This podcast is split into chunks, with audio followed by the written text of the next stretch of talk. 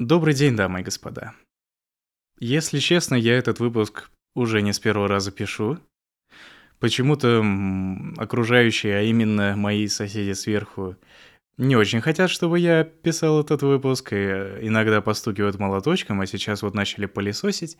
Но, надеюсь, не так сильно это отразится на качестве записи, потому что мочи нет уже, уже хочется с вами, моими любителями аудиоконтента, о чем-нибудь поговорить. Тринадцатый выпуск подкаста «Крафтовый Демарик», 14 августа 2022 года в воскресенье. С последнего выпуска прошло около 8 месяцев. Он был в декабре, насколько я помню, с довольно хорошим настроением. А настроение с течением э, времени как-то потихоньку ухудшилось, и на самом деле я бы мог много рассказать о том, и как обломался с переездом в Барселону по рабочей визе в начале года, о том, как во время февральско-мартовских событий мы с Юлей пытались искать спокойствие в Европе, и тоже как-то безуспешно. О том, как чинил свой нос недавно, пару недель, не недель, наверное, скорее пару месяцев уже назад. Делал довольно интересную операцию. О том, как насколько сложно внезапно переехать в Литву, не имея высшего образования по той же самой рабочей визе, и сколько времени и сил это отнимает. Но внезапно Юля подсказала мне другую интересную тему. Это программистские собеседования, поиск работы. Программистские собеседования особенные, и на самом деле я по жизни в себе, себе в этом отчет не отдавал, но Юля в какой-то момент сказала, что проходить собеседование — это мое хобби, внезапно. Эм, на самом деле нет. на самом деле это не хобби, а это скорее необходимость в наше время. Наверное, не то чтобы прям в наше время, а в последние, может быть, лет 15. Нужно периодически эти самые собеседования проходить даже просто так. И вот об этом я бы хотел сегодня поговорить.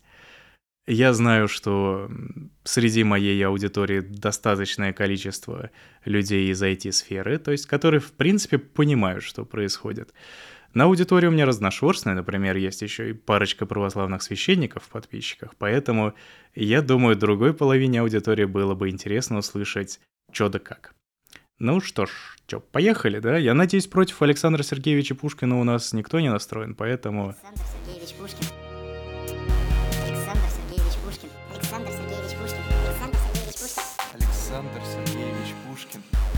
Александр Сергеевич Пушкин. Александр Сергеевич Пушкин.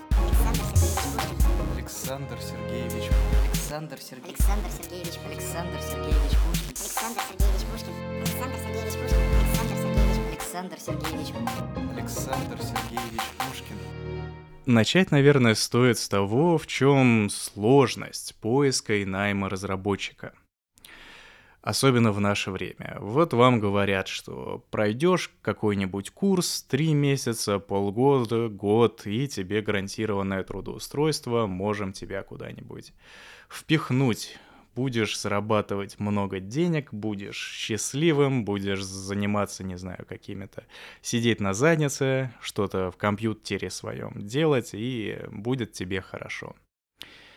Как это видят работодатели, как это видят компания? К тебе приходят люди без опыта работы, и ты из них должен кого-то выбрать, желательно подешевле, а работал, чтобы побольше. К сожалению, так. И, к сожалению, относится оно не только к тем, кто вот только-только выпустился из университета, и, э, или кто вот только-только окончил какие курсы, а и к тем, у кого 10 и больше опыта работы. К сожалению, правила одни и те же. Хочется найти человека, который будет много работать, и желательно платить за это ему как можно меньше. Со стороны разработчика это выглядит так. Я хочу много денег, работать я хочу поменьше. Либо хочу, если у меня есть какое-то рвение, я хочу заниматься интересными для себя вещами, и здесь он ищет какой-то компромисс между тем, что это за компания, какого рода задачи ему предстоит решать, насколько ему это в целом интересно и как много за это ему заплатят. Я бы в текущем, в сегодняшнем выпуске хотел бы затронуть именно поиск работы, который включает в себя какое-то знакомство с компанией и техническое собеседование. О зарплатных переговорах можно рассказывать э, еще сколько-то много, о проблемах найма, а именно вот если тебя куда-то перевозят, это тоже отдельно интересная тема. Но вот как найти разработчика и как разработчику пройти все этапы собеседования и откуда вообще ноги растут у этих собеседований, вот это сегодня хотелось бы затронуть. Так вот, откуда, во-первых, растут ноги? Кроме того, что компания хочет найти человечка подешевле, она хочет его найти еще и на подольше. То есть так, чтобы ты проработал там, ну, хотя бы годик. Потому что во многих проектах, больших, сложных, где уже собралась какая-то команда разработчиков или много команд, получается так, что в, при любом раскладе, какой бы ты скилловый чувак не был, ты придешь и будешь месяца два-три въезжать в это все, и пользы особо никакой не принесешь. То есть какой-то вот отчет твоей эффективности даже не с первого дня работы будут вести, а чуть-чуть там попозже, может, через пару месяцев. На первых этапах ты будешь, грубо говоря, ничего не делать. Относительно вот э, бизнес, бизнес value никакое не приносить. Ты будешь читать код, будешь в чем-то ковыряться, делать какие-то минорные задачки, к тому же тратить время других людей. То есть тебя, за тобой должен кто-то присматривать, несмотря на то, что ты можешь прийти на позицию какого-нибудь старшего разработчика все равно к тебе дополнительное внимание какое-то какое тебе будет оказано. То есть ты еще будешь время других людей поджирать. И при всем этом довольно тяжеловато, хоть и на первый взгляд легко, групп всегда же есть испытательный срок, да, который якобы призван сделать так, чтобы вы поняли, насколько вы подходите друг другу, и если нет, то до свидания, в течение трех дней ты увольняешься или тебя увольняют по каким-то причинам, ну там, зависит. По факту же все гораздо сложнее. Твой э, найм, вот после того, как ты вышел на работу, уже обошелся компании в какое-то количество денег. Особенно если компания привлекает стороннее агентство, которое ищет людей. После твоего найма в зависимости от, конечно, условий э, договоренности с этими компаниями, с этими агентствами, ты им должен выплатить какой-то процент твоей зарплаты. То есть их бонус, их э, вознаграждение привязаны обычно к твоей зарплате. То есть ты попросил много денег, тебя наняли на много денег, и в каком-то эквиваленте, например, одну или две зарплаты, я на самом деле не знаю, могу тут гнать, может, 80% твоей зарплаты, заплатили вот рекрутинговому агентству, которое тебя привлекло. То есть вот так вот. Ты должен прямо вот с остальными яйцами, с железными нервами, как компания, принять решение о том, что вот этого чувака мы нанимаем. И из-за этого процесс поиска, процесс э, понимания того, насколько вы друг другу подходите, принимает самые интересные формы. То есть, если взять по-простому, вот, допустим, ты имеешь возможность самостоятельно искать людей, как компания на рынке – Можешь вообще любые условия предлагать, и самое интересное, самое оптимальное, что я слышал и с чем сталкивался, не, не лично, просто по рассказам, это дать человеку какое-то небольшое тестовое задание, посмотреть, как он вообще справляется, не справляется, вовремя ли тебе решение пришлет, не вовремя, запоздает, не запоздает. И вот так окинуть взглядом это тестовое задание и решить, что ну да, вроде нормально. Но непонятно, потому что вдруг он это тестовое задание делал там две недели, а сказал тебе, что делал его два часа. Ну, непонятно, как он вообще работает. Вроде код пишет окей, как эффективность неизвестно. Поэтому человека можно нанять недели, например, на две работы. Не на две работы. Кстати, две работы — это тоже интересная штука, которую компания побаивается, но то другой вопрос. А, на две недели его, например, нанять или на месяц, как-то по контракту, на парт-тайм, и при этом чувак может, например, даже не уходить со своей текущей работы. Дать ему какой-то набор задач на это время, Э, разумеется, все будет оплачиваться пропорционально ожидаемой зарплате. Если ты вот хочешь сколько-то денег в месяц, а работать сможешь только 2 часа в день, ну вот за столько тебе и заплатят. Нормально. По-моему, подход хороший. И можно, не отвлекая человека, не, не выдергивая его, не увольняя его с текущего места работы, как-то вот понять, окей он или нет. И при этом он вам еще и пользу принесет. Э, в хорошем случае. В плохом случае ты до его официального найма по трудовому законодательству, по трудовой книжке или как там еще, поймешь, что нет, вам не по пути и пойдешь искать дальше. Это очень редкий случай. Как и на моей практике редкий случай, когда на испытательном сроке вы как-то расходитесь. Я вот этой фичи испыталки только один раз воспользовался, когда вот через две недели понял, что не, вообще не то вообще вот не туда я пришел и с радостью ушел. И хорошо, что это заняло три дня. А со стороны компании, если ты ей не подходишь, ну, я рассказов таких не слышал, чтобы люди увольняли с испыталки. Такое ощущение, что всех стараются как-то тянуть. То есть вот мы тебя наняли, и вот пока ты нас окончательно не достанешь своей тупизной или тормознутостью, мы тебя будем терпеть. И, насколько я понимаю, это в большинстве компаниях такая ситуация. Из-за этого, из-за того, что в такую ситуацию компании попадают, поиск работы, и, то есть поиск кандидата и сами собеседования выстраиваются так, чтобы компания могла ну, как-то максимально быть уверенной в том, что ты тот самый. И если мы, к примеру, говорим о больших компаниях, прям очень больших, есть такая аббревиатура ФААНГ. Она со временем, наверное, уже превратилась в другую аббревиатуру, но суть в том, что это по первым буквам названо вот больших калифорнийских компаний. Facebook, Amazon, Apple, кто там, Netflix и Google. Их, конечно, еще больше. Есть там Uber и кто там, Airbnb, не знаю, кто еще.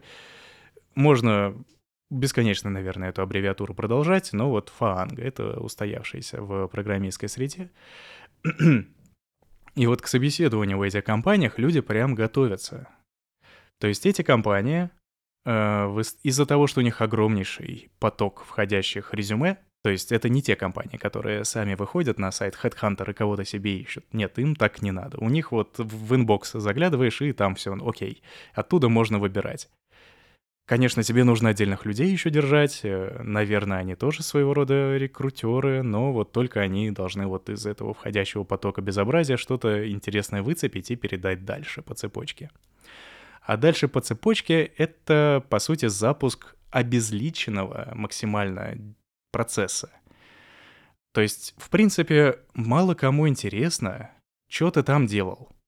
То есть, ну, как-то, окей, у тебя есть какой-то опыт работы, какие-то теги ты расставил, что ты там такой-то язык знаешь, такие-то базы данных, что-то еще. Вроде окей. Есть образование, окей, нет, неважно, ладно.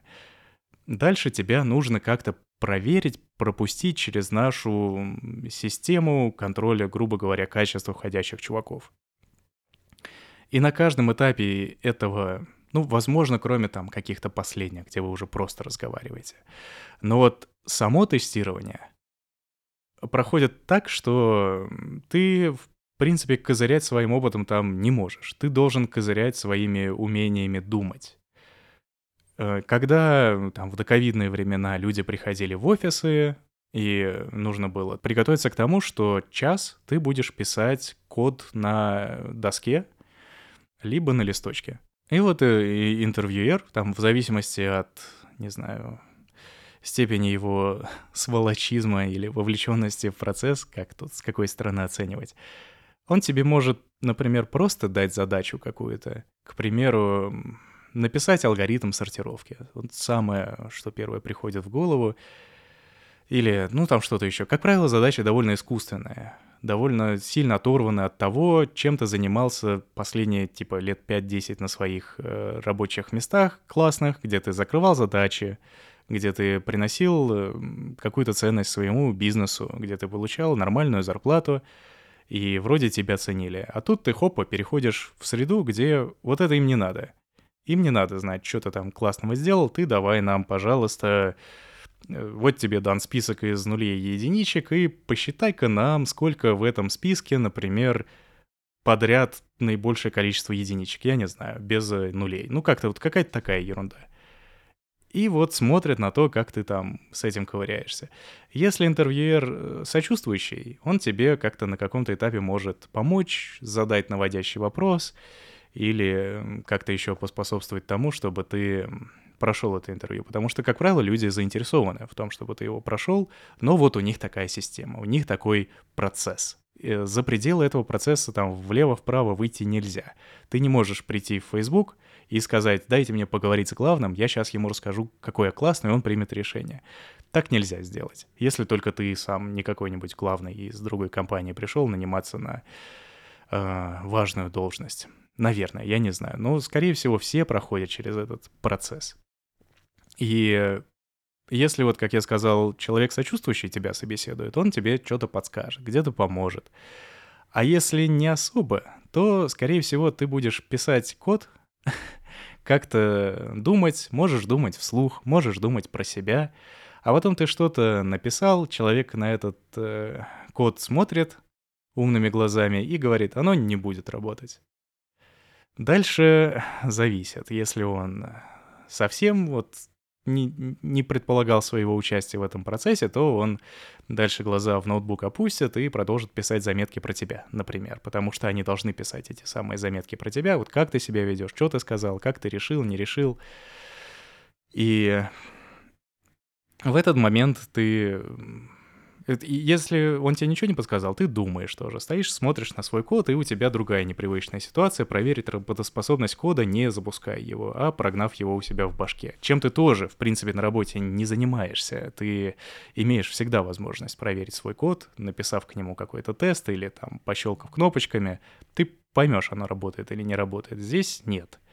Здесь ты должен прогнать у себя в голове и, ну вот, по какой-то причине на самом деле от меня далека эта причина, не очень понимаю, зачем-то вот это, этот навык оценивается. Насколько ты э, понимаешь, вот, что вот эти пять строчек кода сработают ровно так, как ты ожидаешь или нет.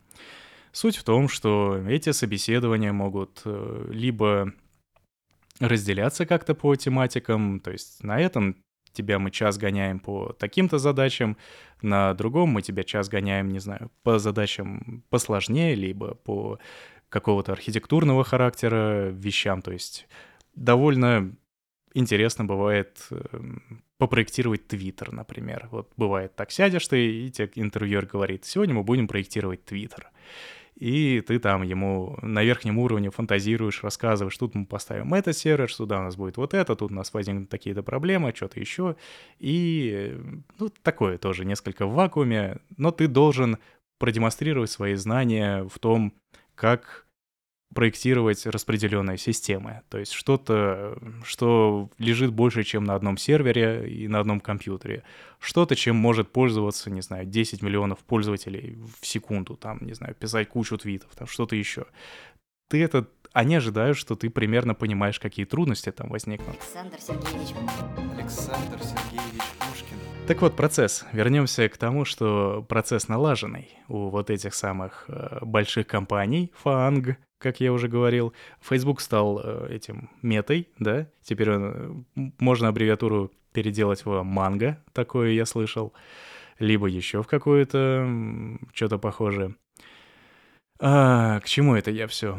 К тому, что если ты на, на каком-то из этих этапов получил плохую оценку, либо что-то еще пошло не так, тебя могут либо сразу после него сказать, что нет, дальше мы тебя не пустим, до свидания, либо дотянуть тебя все-таки до конца и принять решение по самому последнему собеседованию. Может также быть и собеседование на софт-скиллы, так называемые. Как же оно там называется?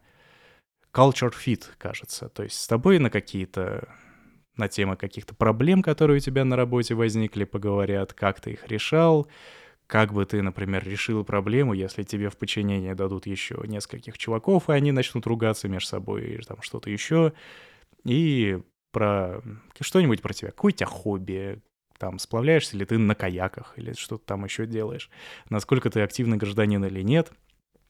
Но Наверное, эти вопросы скорее так вот, чтобы показать, что нам не пофигу, кто ты там такой, нам важно, чтобы ты много работал.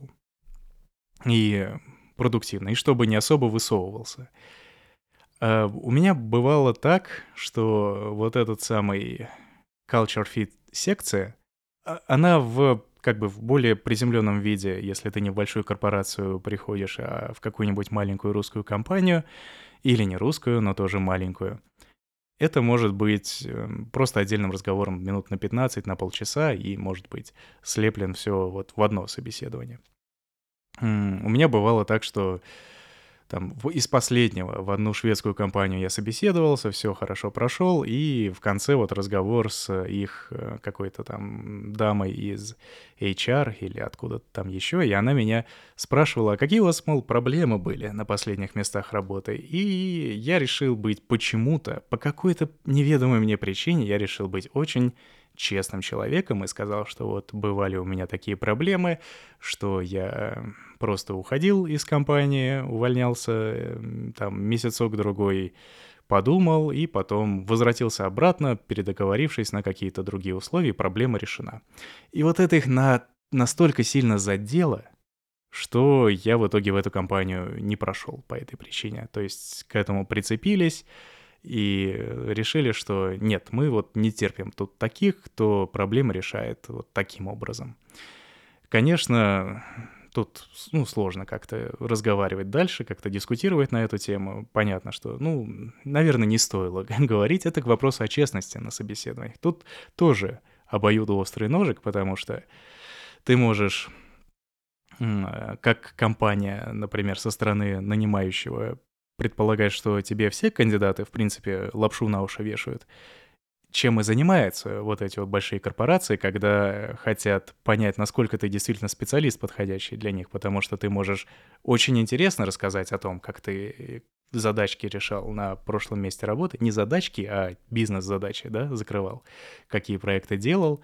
Но, извини, ты... Нет, как-нибудь потом расскажешь, а пока давай-ка ты наши задачи поделаешь, вот эти вот, на, а, на которых мы поймем, действительно ли ты тот, за кого себя выдаешь.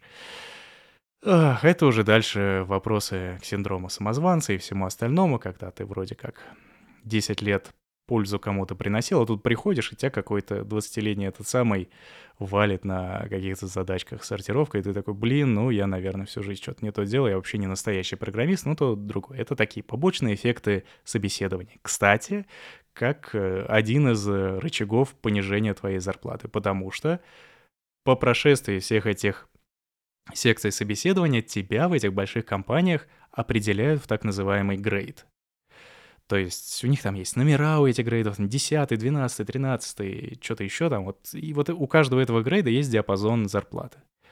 Тебя вот куда-то в этот грейд могут всунуть в какой-то из них, допустим, не знаю, middle, middle plus, senior, что-то еще, ну вот соответствие более такому человечному, человечным понятиям. Ну, у них там внутри это цифры какие-то, 10, 12, 15, 20. И вот ты после... Тебе дали такую какую-то оценку, поместили в этот грейд, все. Ты больше этой зарплаты получить не можешь, вот которую тебе дали.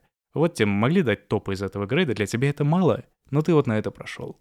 Все, извини, дальше вот можем тебе как-то бонусами добить, потому что у этих компаний обязательно есть либо годовое, либо полугодовое э, ревью, так называемое, то есть какой-то человек или группа людей оценивают твой труд по каким-то критериям. Они могут быть не всегда ясны тебе, особенно на начальных этапах, но вот тебя оценят, и после, если ты получил там очень классную оценку, если ты рвал задницу по 12 часов в сутки, ты там получишь, грубо говоря, плюс две зарплаты, 2-3, может, еще побольше э, каждые полгода. И, может быть, на следующий год, если тебе еще повезет, ты совсем классный, тебе этот грейд повысят.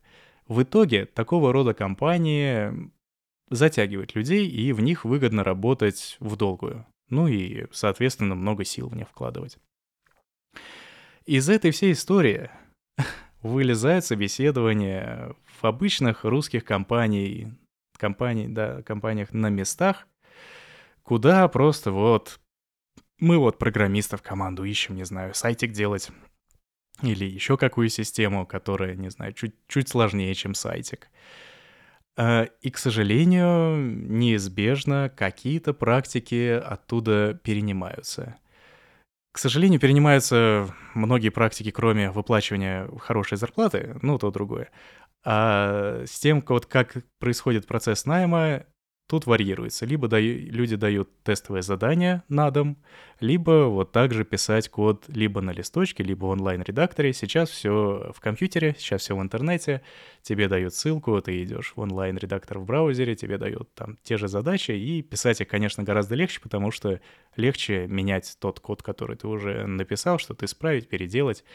На листочке, конечно, это полное издевательство. То есть ты написал какой-то код, понял, что в середине ты не дописал какой-то блок, тут еще что-то надо, и ты пишешь его где-то справа, слева, стрелочками показываешь, что это вон туда, в общем, ерундой какой-то занимаешься, и затем эти листочки, там, не знаю, собирают, и потом на основании них ставят тебе оценку. Э, я... Это сложно. Э, легче гораздо, гораздо легче со своим ноутом прийти и поделать задачу там, отправить, не знаю, по имейлу или еще как-то. Ну вот, как-то тебя вот тестирует, как ты в непривычных для себя условиях этот самый код писать будешь. Примерно то же самое происходит в небольших компаниях, как я уже сказал, или в средних. И, как правило, это сделано вот именно таким же путем, только менее формализованным. То есть ты уже как-то по-человечески можешь с людьми поговорить, потому что входящий поток людей у них не такой огромный, и они могут уделять как-то внимание каждому кандидату в отдельности. То есть уже можно поговорить про твой опыт, про что-то еще, насколько хорошо ты знаешь какие-то вещи, но писать код все еще нужно, потому что, и здесь я уже с позиции нанимателя скажу, потому что за последние пару месяцев какое-то количество собеседований я провел — Возникают такие ситуации, и, может быть, в половине случаев где-то, что человек по его резюме очень хороший и хорошие вещи рассказывает. Но когда просишь написать три строчки кода, он в них может там запутаться на полчаса. И ты пытаешься как-то вывести его на какие-то рассуждения, на что-то еще, а он может просто молчать, например. Или откровенную ерунду писать. И здесь понимаешь, что ну как-то вот совсем не то. То есть с моей точки зрения вот этот этап кодирования онлайн, собеседования вот это вот, это скорее отсеять, ну, совсем что-то странное. Когда вот точно человек придет, и ты не понимаешь, что от него ожидать. Я задачи даю довольно простые, не алгоритмические, то есть более практического характера, потому что нанимаю в компанию, где звезд с неба люди не хватают, и, в принципе, мы горы не двигаем, нам бы надо, чтобы человек умел программировать, читать код и писать код какой-то.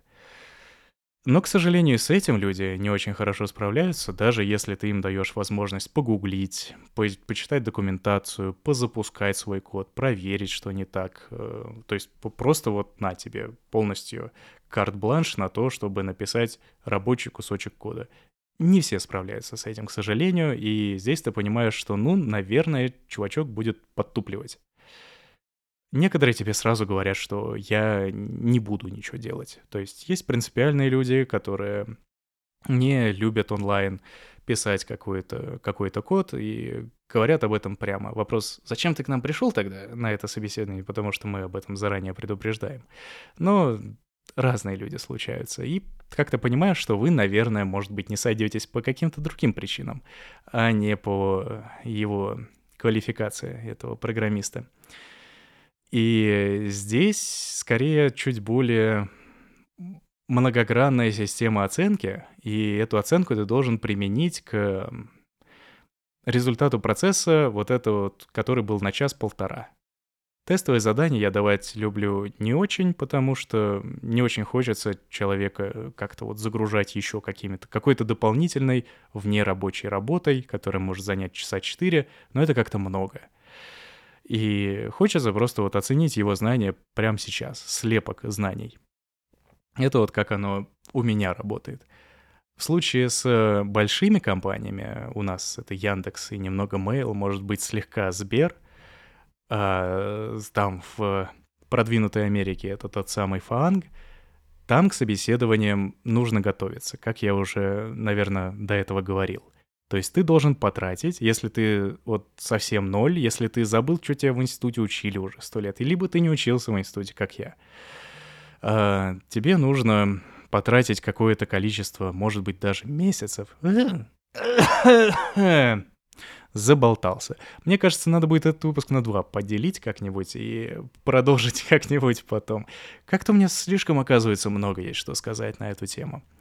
Так вот, буквально вот э, перед записью я на Хабре увидел статью, как человек рассказывает, что вечерами и э, что он еще там неделю отпуска потратил на то, чтобы прощелкать э, какое-то количество разного уровня программистских, программистских задач, которые на этих самых собеседованиях в Фейсбуке и в Гугле могут спросить. То есть ты должен, грубо говоря, подготовиться к экзамену буквально. То есть это самый что ни на есть экзамен, который, на котором ты волнуешься больше обычного, на котором ты... Ну, все говорят, что собеседование — это процесс обоюдный. То есть ты оцениваешь компанию, компания оценивает тебя. В случае с большими корпорациями, к сожалению, нет.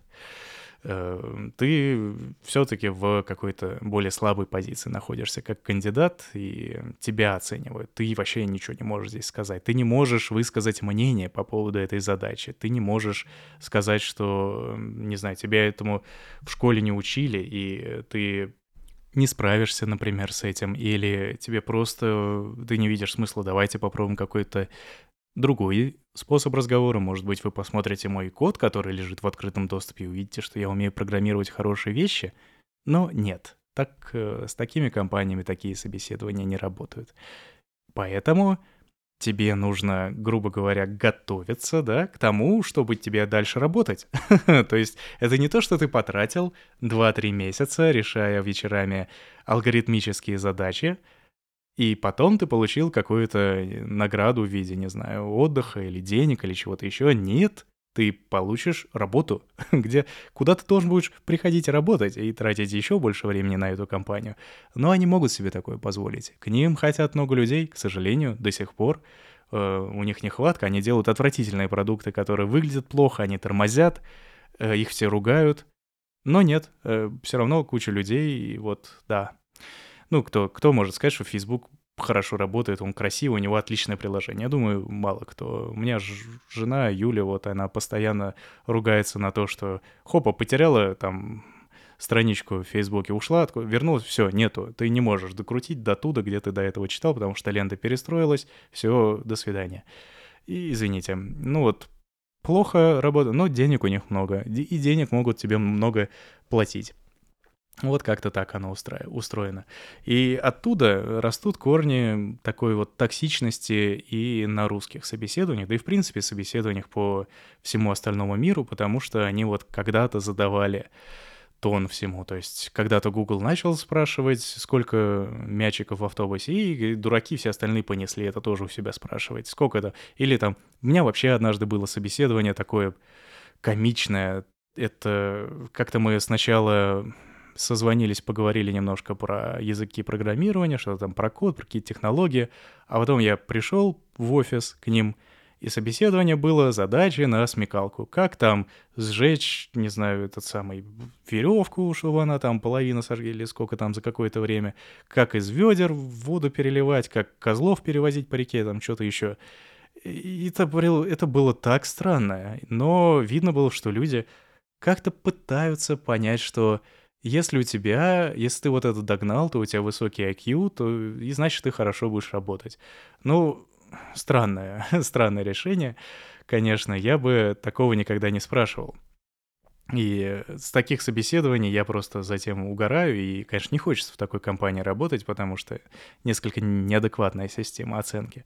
Но да, к сожалению, вот если где-то там у тех больших чуваков это работает, значит и у нас в нашей маленькой ООО «Вектор», оно тоже сработает. Давайте тоже задавать людям такие вопросы. К счастью, потихоньку со временем это сходит на нет, и люди э, спрашивают что-то более приближенное к реальности.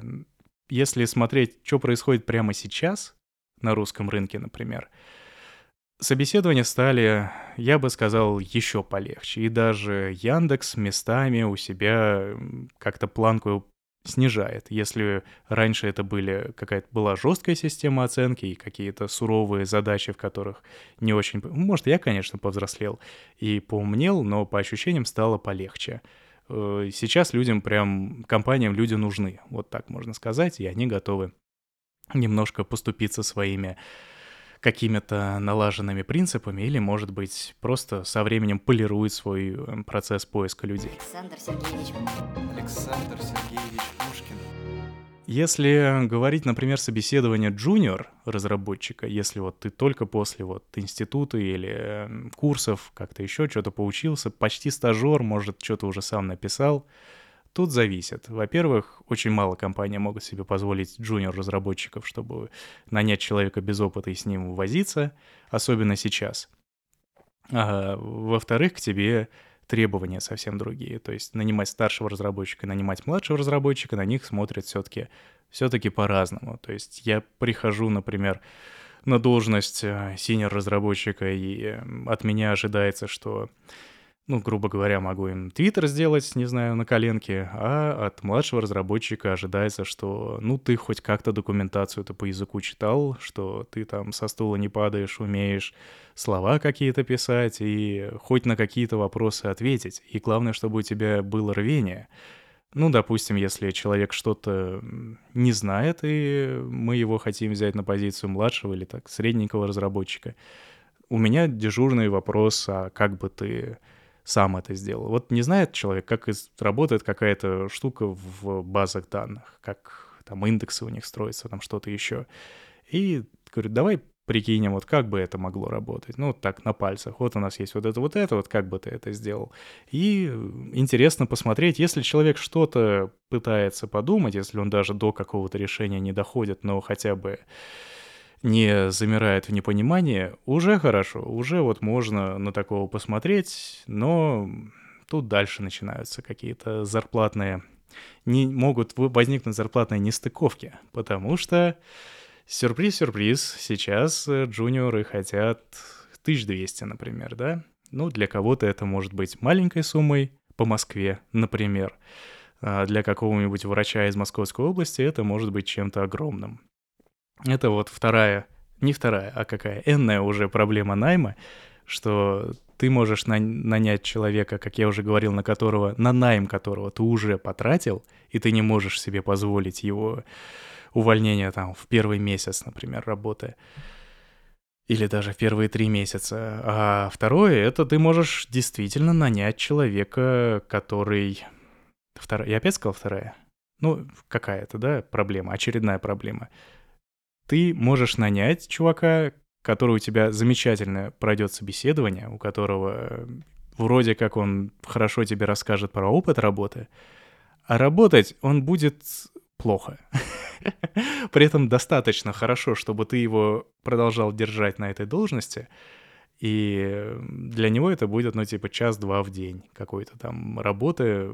Ну, типа, если ему нормально будет сидеть и получать зарплату, то как бы ты его вряд ли сможешь по каким-то объективным причинам уволить, если он какие-то текущие задачи в компании успевает при этом решать, но ты попадаешь в сложную ситуацию. Он договорился на какую-то зарплату, ты ему платишь, но ожидания не оправдываются, и уволить в этом случае его тоже сложно.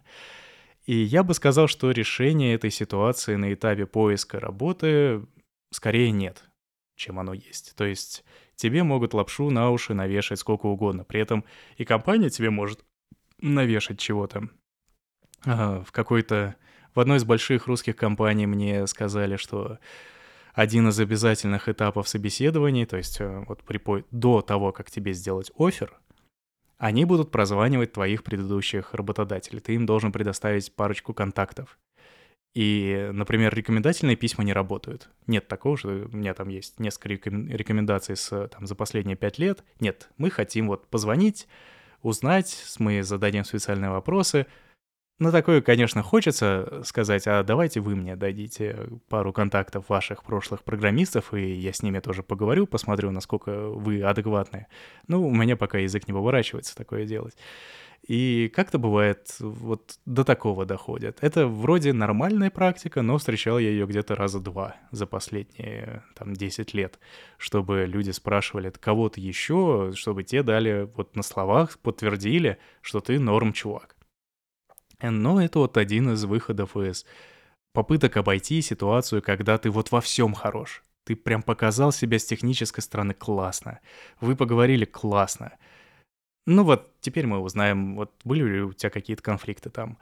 Ну вот, что-то такое. Для меня, мне это кажется странным, потому что, на мой взгляд, гораздо вот приятнее всем будет нанять человека без каких-то больших обязательств, то есть без того, чтобы он э, какую-то работу свою текущую бросил, если она у него есть, и на какой-то небольшой контракт дать ему задачу посмотреть, как он с ней будет справляться, и как вы с ним будете по этой задаче взаимодействовать, потому что даже если он на прошлых работах был классный, и сейчас вы поговорили хорошо, все равно ноль гарантий того, что через полгода у него не случится выгорание, депрессия, что-то еще.